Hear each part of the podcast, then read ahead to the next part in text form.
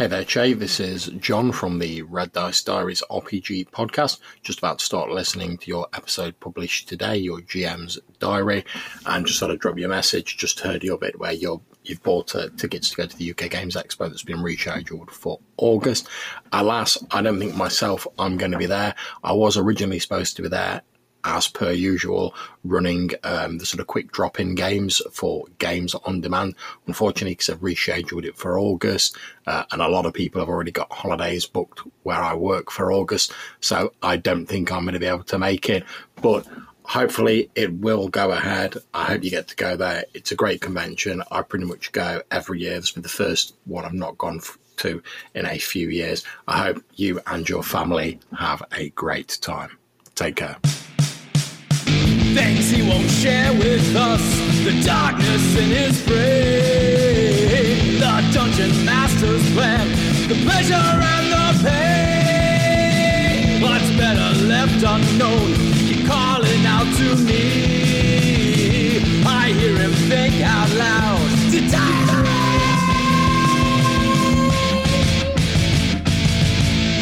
Only the brave shall come open to page one. My name is Che Webster, and this is the Roleplay Rescue Dungeon Master's Diary. Hey Shay, this is Rob from uh, Confessions of a Wee Timorous Bushy. I'm just listening to uh, part two of your um, Dungeon Master the Diaries, the one where you talk about the Fantastic Isles and second edition AD&D.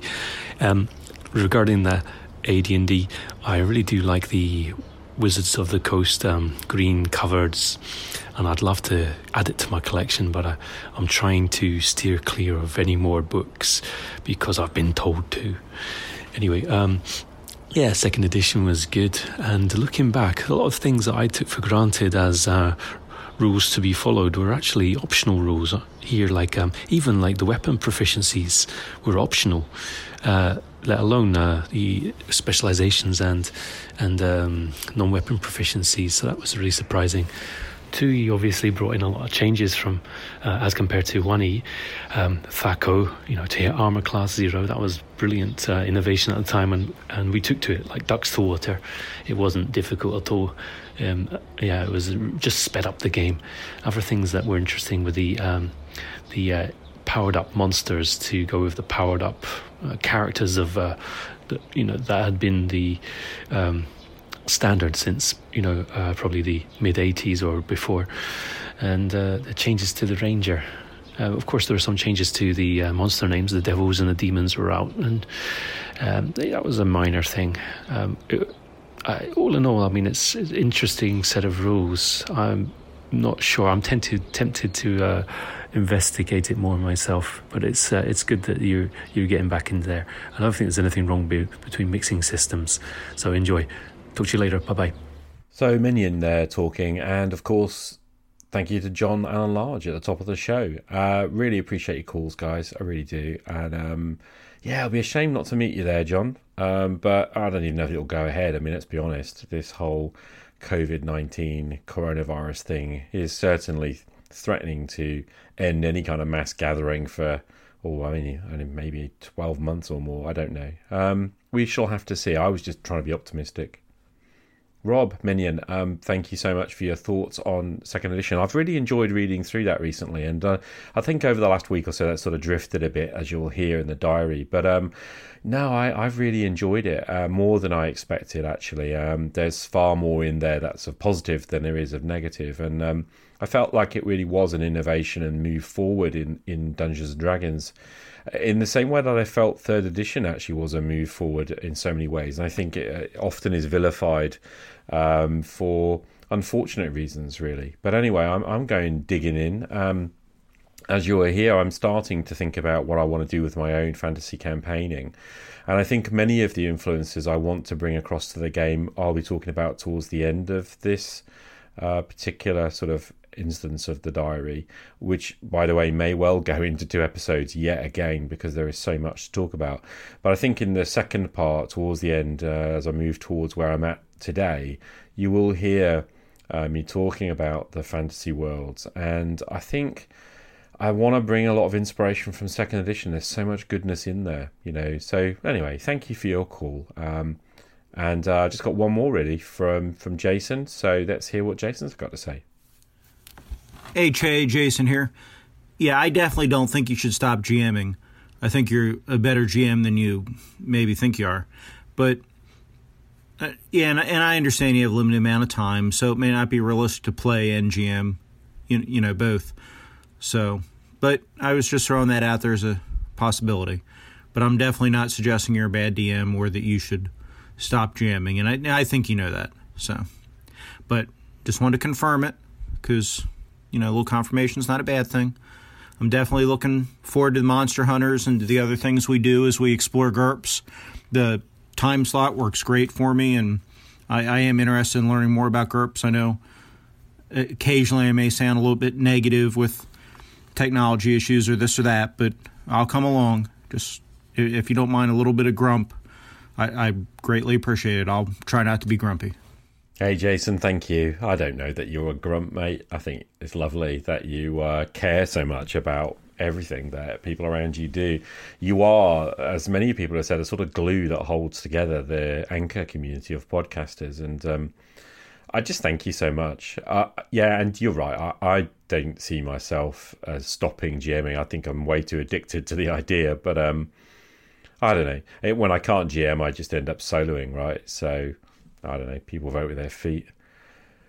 I just felt, um, yeah, I needed to sort of sort of say and be honest, you know, and I think it's kind of to the theme of the podcast to say this as well that, you know, we all have limited time. I perhaps managed to squeeze a lot more into my time than many people expect, but uh, in the end, you know, there is a limit, and uh, I, I'll always choose to GM over playing. Um, that's my passion, and I think again in the diary, I got a suspicion I said some stuff that's related to that later in the episode too. So I don't know. I'll stop wittering and just say thank you, Jason.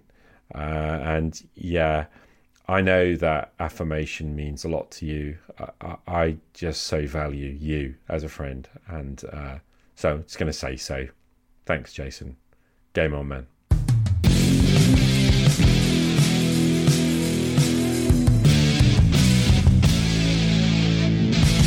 Hey, it's Sunday, um, the 19th of April, and um, just a quick one, really, I hope. Um, just wanted to say it's sort of mid morning, and I've been doing um, ironing all morning, really. Um, but I uh, had a couple of thoughts that I wanted to sort of throw out there. First of all, a really lovely birthday. I was tired, and I think Deb was extremely tired yesterday um, on Saturday, but a nice day together. Best present from from anyone really was from her. I mean, lovely presents from loads of people. Don't get me wrong, but uh, she bought me some Apple AirPods, and I've been able to use those today. I went for my thirty-minute walk this morning, able to listen to some podcasts, and while doing the ironing, had had them in and was listening to podcasts, and it's been good. I'm so far behind.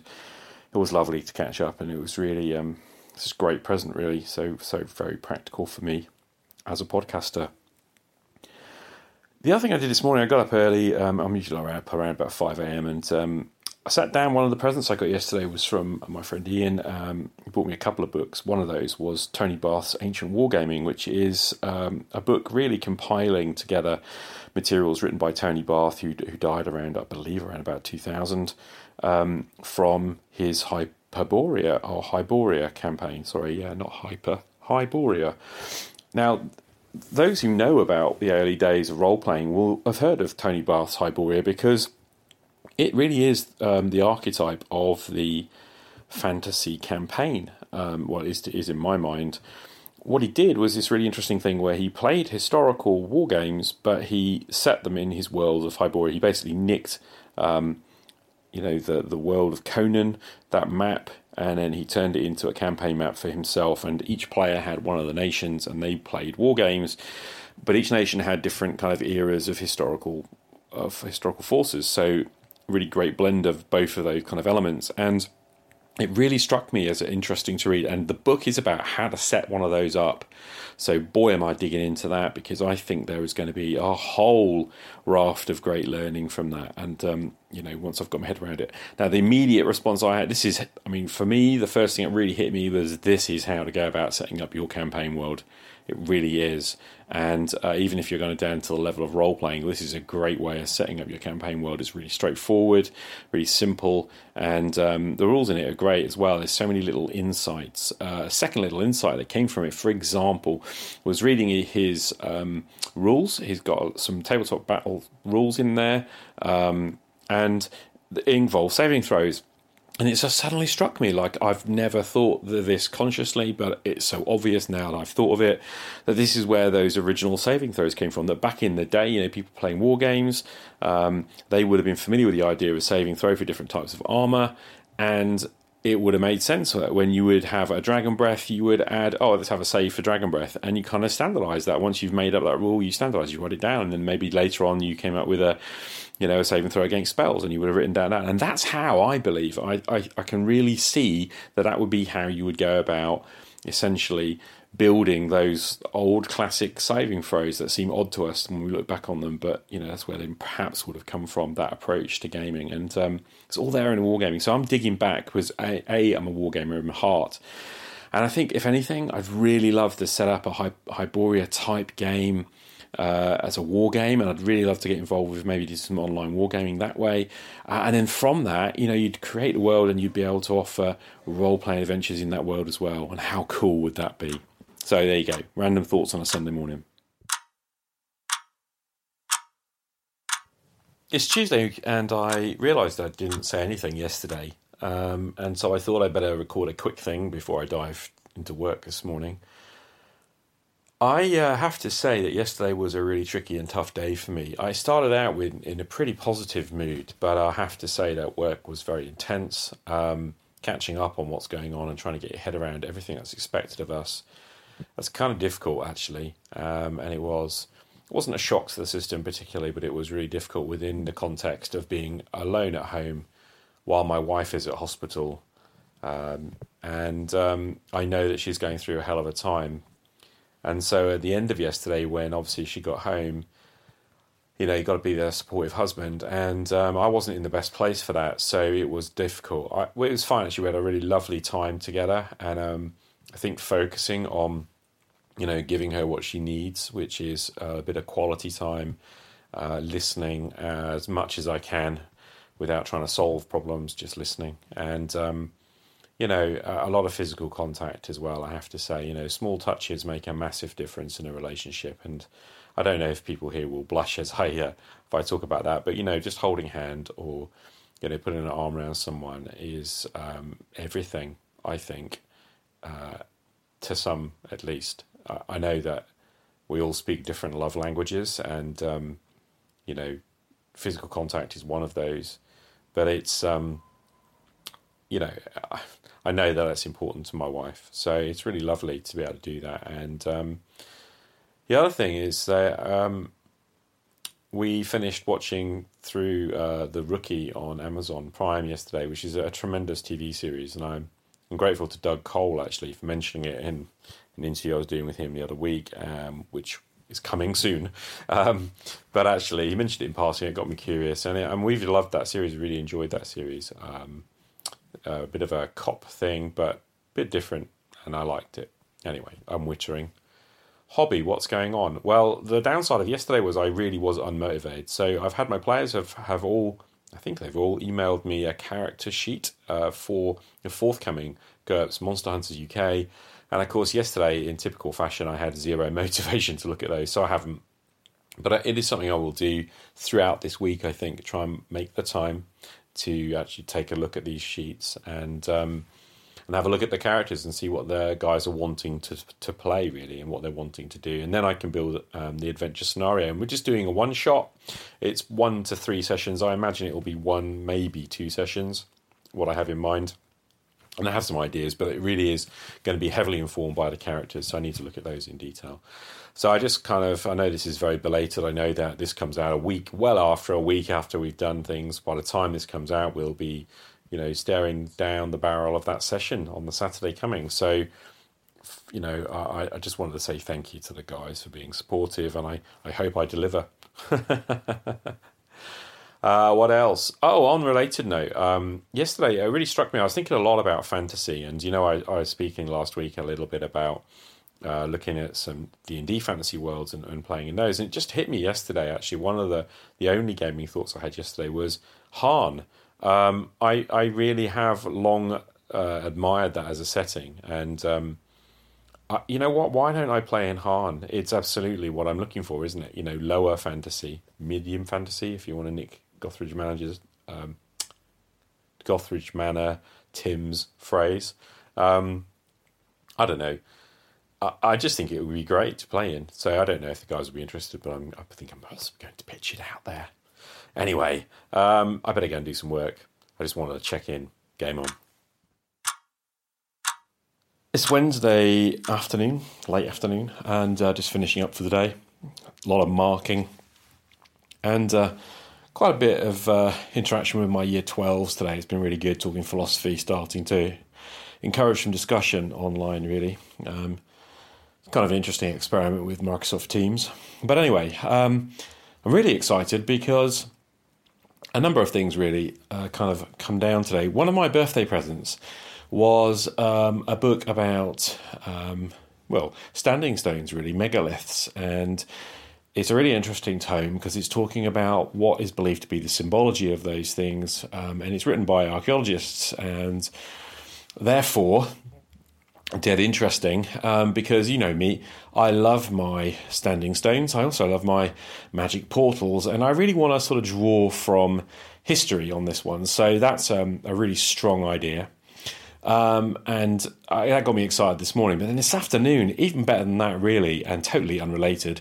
Um, but uh, Rod Leary from the Design Mechanism has been in touch, and well, let's just say that there's been a mild, gentle invitation towards writing a game for um, Mystermere. And uh, if you don't know, Mystermere is the setting that I developed uh, for myself using the um, Mythras classic fantasy stuff that Rod designed, um, and eventually led to me writing a couple of modules set in that particular realm. And then that realm, Mystermere itself, has been uh, sort of absorbed into the official setting of uh, classic fantasy, which is Greymere, and um, it's kind of one of the realms in the north.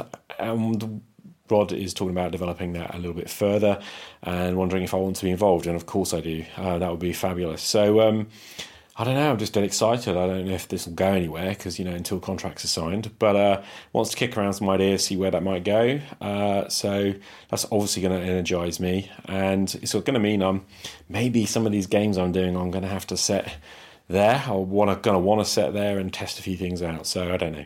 But anyway, I'm just dead excited today. It's been really positive, hobby wise, been really positive work wise, and uh, yeah, you know, cracking on really. It's Friday morning, and uh, wow, what a week it's been. Can't believe it's Friday already, actually. Uh, tonight is Dolmenwood, and um, I'm fingers crossed the guys are going to show, uh, Ian and Andy. In a way, it's um, it's lovely that it's just the two of us, um, and in another way, it's kind of a shame because I actually think a lot of people would enjoy the game we're playing. Uh, but never mind. Yeah, I'm going to get on to prepping that this afternoon. Although, to be honest, I, I don't even finish work till probably half three, four o'clock. Um, and that's certainly going to be the case today. I have no chance of stealing away early because my boss has uh, set up a two o'clock afternoon meeting, which I can't help feel as uh, I don't know. Is that designed to make sure we are there last thing on a Friday, uh, or am I just very cynical? Anyway, I wanted to talk about Harn. I uh, hopped on Discord last night and um, I asked, or yesterday afternoon, I think it was, or morning. I, I sometime yesterday, I, I, asked about Harn. You know, how would people feel if if we used it, or if I used it? And um, it's really interesting. And by the way, when I say this, the people who I was talking to are wonderful gamers whom I love gaming with and whom are part of my Learning GURPS group, really. Um, and guys, this is no criticism. I was just interested. You know, you say, "Hey, let's play Harn," and the first thing I get is um, somebody saying, "Oh yeah, that's a really good game system, Harn Master," and I'm like, "No, I wasn't talking about play the system. I was talking about Harn, the world, of Harn, Harn world, and then you get oh you know that's really like super medieval and uh, there's no magic. And uh, well, how could it possibly be fun being a serf in medieval kind of world where you can't ever leave your thing unless your noble kills you? And it sort of struck me that well, first of all, those impressions are really surprising. They're like the impressions I get when people I say, "Hey, let's play GURPS," and people go, "Oh no, super complex game." You know, oh my goodness, that's just like everything nightmarish, and it'll be a complete nightmare to play. Um, really, you know, uh, so many times I'm encountered with um, reactions to things that are like, well, frankly, I think there's a kind of half-assed understanding, and um, I don't know. Anyway, I wanted to clarify what I was talking about um, because what you know, I realised that just saying, "Hey, I'm thinking about using Harn as a fantasy setting," obviously triggers a load of very odd reactions from people that weren't what I meant. Um, what I was talking about is there's gorgeous maps. The the Harn map is a big island and it's a hex map uh, at about 12 and a half mile scale per hex, I think. Um, it, you know, it's like whatever kilometers that is, and um, each of the areas of the map is also gridded. So the hex map is gridded, and then there is available if you want to. You can buy a map um, kind of supplement for every single one of those gridded bits um, of the map, and it's quite huge. Um, and it's uh, an incredible level of detail. The, the maps are, uh, you know, topographic. They are absolutely gorgeous. They show the, the terrain. They show the locations of kind of key settlements, but not every village. And um, it's really rich. It's gorgeous. It's like I own this damn thing, and I own quite a lot of the the Atlas bits. Actually, probably well, I know not a lot of them, probably three or four of them. Enough certainly to play a reasonable campaign for a goodly one while. I remember a while ago I had a go at playing Harn Master with the Friday Nighters. Uh, Ian will remember this, and we played one off adventure that's sort of from a from a pre-written module as well, which was quite fun. It was it was all right, but. Uh, you know, it took us like so long to make characters using Harn, Master is incredibly detailed, crunchy game. Um, and and actually, it was it's good, but I I don't know. There are just easier games that have that level of complexity. Um, anyway, I there's so much richness in there. However, you know, like Harn Master is full of wonderful details, but um, well worth mining. But the the uh, thing, you know, having had the experience playing with it, the thing that really struck me was the the world and yeah, okay. So it's written a sort of very low, you know, low, super low fantasy kind of medieval world. But the intention, I think, was always that you know, if you want to play a high fantasy in Harn, you do that by you know simply adding more elements of fantasy, more magic, which strikes me as a heck of a lot simpler than say taking I don't know the Forgotten Realms and taking the magic out. Uh, because you know a setting like Never Forgotten Realms, if it can be said to hang together at all coherently, only hangs together, I think, because it's magical. You know that it's you know you're hand waving and, and using magic as an excuse for so many things that if you took the magic away, the whole thing falls apart. Um, now you know I'm not a, a, huge fan of super high fantasy, and it's you know I know uh, my friend Ian is a massive fan of the Forgotten Realms and uh, has spent many years adventuring there and and learning the lore, uh, I just found it you know, messy. Um, Harn is like the opposite opposite of that. It's um, just about the most coherent world I've ever come across, and they pride themselves on the, the quality and detail. And there are maps there, and you know what attracted me originally was actually the city maps, the town maps, and I was kind of thinking about stealing those and putting them into my own campaign. I had a problem with that though, in a, in one sense, because the maps are so topographically accurate that actually fitting them into my world meant kind of physically changing my world to make sure that map fitted. Um, which kind of, I guess, speaks a little bit to the way my mind works in that I want everything to match. And it just sort of occurred to me, I was reading Tony Bath's Wargaming, and um, he was talking about, you know, appropriate a map and you basically use steal a map, stick a hex grid over it, and that becomes your campaign map. And, you know, if it's of a fantasy world, that would be really great. And that's where I started. You know, I started with this idea of, hey, I've got that huge map. And if I wanted a War Games campaign, you know, a fantasy war games game, it's perfect because it, you know, like Tony Bath's Hyboria was about, you know, taking the world of Conan Barbarian and then fighting battles in it using historical armies, you know, like armies that are based on historical analogues. Um, and Harn would be perfect for that because it's already got that assumption of relatively low magic. You know, like there's actually again historical kind of feeling to it, and um, I, I just it just seems so rich to me, uh, and like why don't I just steal it and use it? And um, uh, there's a part of me, of course, realizes as well that actually I could do that and not tell the players that's where they were at all. Actually, that they probably wouldn't have a clue for a long, long while. Well, unless they saw a map, I suppose. I suppose as soon as you show them one of the gorgeous maps, um, they would perhaps know where they came from. But um, that stuff from Columbia Games is just absolutely awesome. And uh, why don't I use it? I own so much of it, and um, and yeah, you know, there's nothing to. It doesn't have to. The thing that frustrates me is it doesn't have to be that, you know, super low medieval, no magic or virtually no. I mean, there is magic in in Harn. There's a whole supplement on Harn magic. It's quite grounded and earthy and, and, and exciting actually. And the religion stuff is really rich, and I really enjoyed it. It's, again, it's well thought through, and um, you know, you could stick it, steal that stuff, and use that stuff. Um, but you know, when you're you, this is a kind of a. I guess it speaks to a point that kind of infuriates me in the gaming community. Um, so I'm probably not going to be very popular for saying this, but why does everybody insist on taking things and then, you know, it must be done in that way? It must be rules. You know, rules as written. That's not the right phrase. It it must be setting as written. You know, like there are plenty of people who are listening to this podcast who are quite happy with the idea of hacking the rules why are we so unhappy with the idea of hacking the setting? You know, unless it's you know we, are okay, I suppose, with the idea of taking a bit of a setting as a module and throwing it in our own campaign world, um, and we can happy to stitch together a canvas that way. But the idea of taking someone's complete world and then hacking it apart, that is anathema uh, to to so many people, and it just frustrates me because it's like, well, why not? Why not just take the map and do your own thing? You know, what, stops you from doing that? Uh, nothing. Um, the reason why, you know, publishers don't want you to do that is simply because they want you to keep buying the supplements they're kicking out. You know, that's a, there's a there's a money thing there.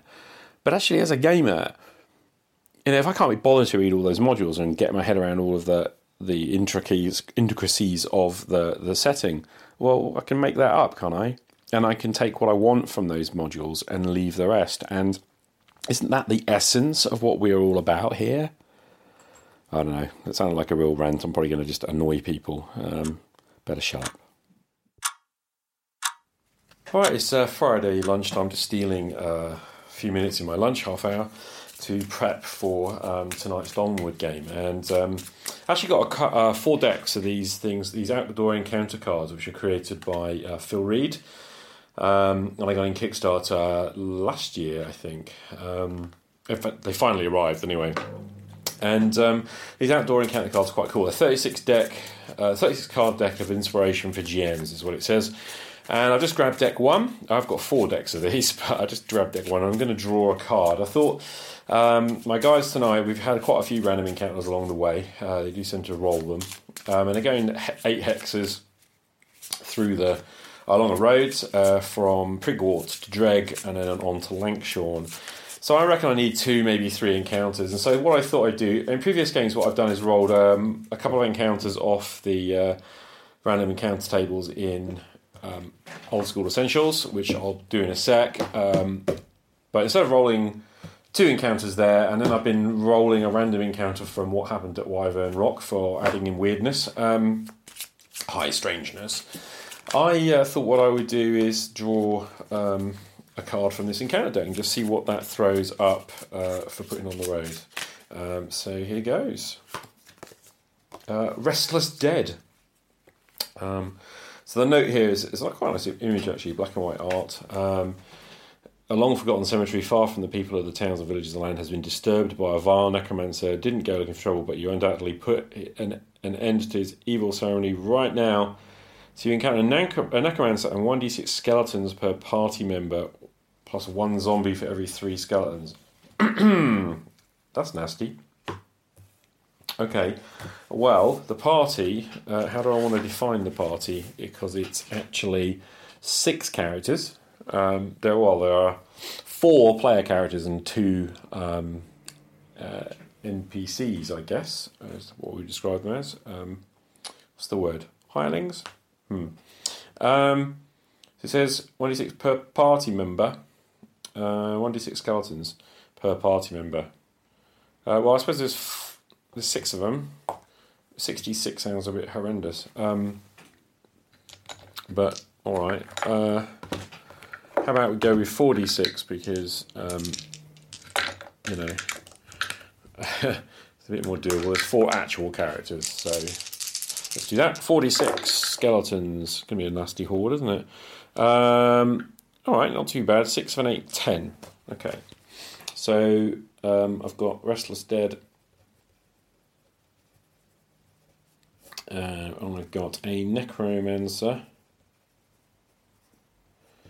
I've got 10 skeletons. Now, I kind of think this is winter in Dolmenwood right now.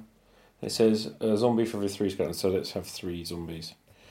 Um, I think, if I remember correctly, zombies are worse than um, skeletons in terms of worse, as in nasty. um, so skeletons, I'm going to. Uh, all right, I'll, I'll look up the details of this, but that's basically uh, an encounter. Um, not quite sure what to do with a necromancer, so I'll look that up shortly. But okay, so that's one encounter. Um, well, I mean, so I want to keep this brief. Um, I'm going to now roll up um, just a standard random wilderness encounter. So I've been doing this normally using the uh, random tables that are in School Essentials. So I'm just going to grab a D8 and roll under the forest table, as we are in a forest, um, and see what I get. So I've got a 2, which is an animal.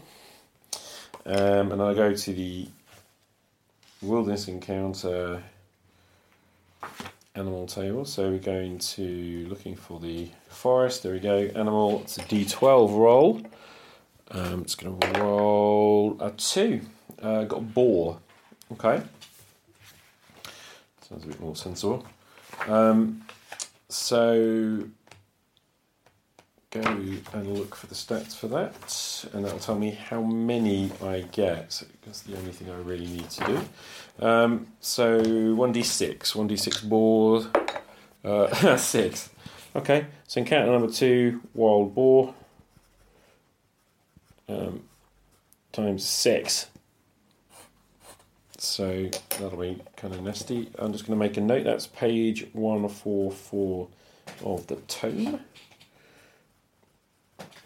I'll look up the page in the Monster Man book as well because it's more useful in some ways to use the monster little monster book than it is to use the big tome. But there we go.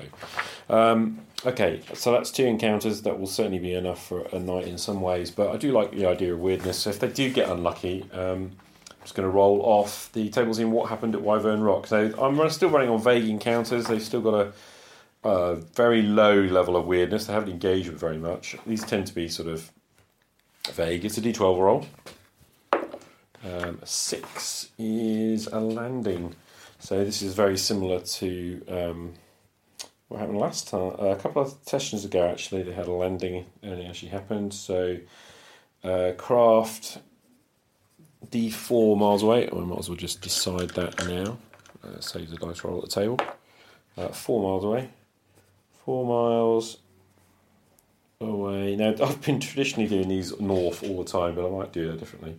Uh, lowers itself to the ground and and disappears from sight. Now, the idea is if they go investigating, um, then it's not there when they get there, which is kind of the weirdness of it.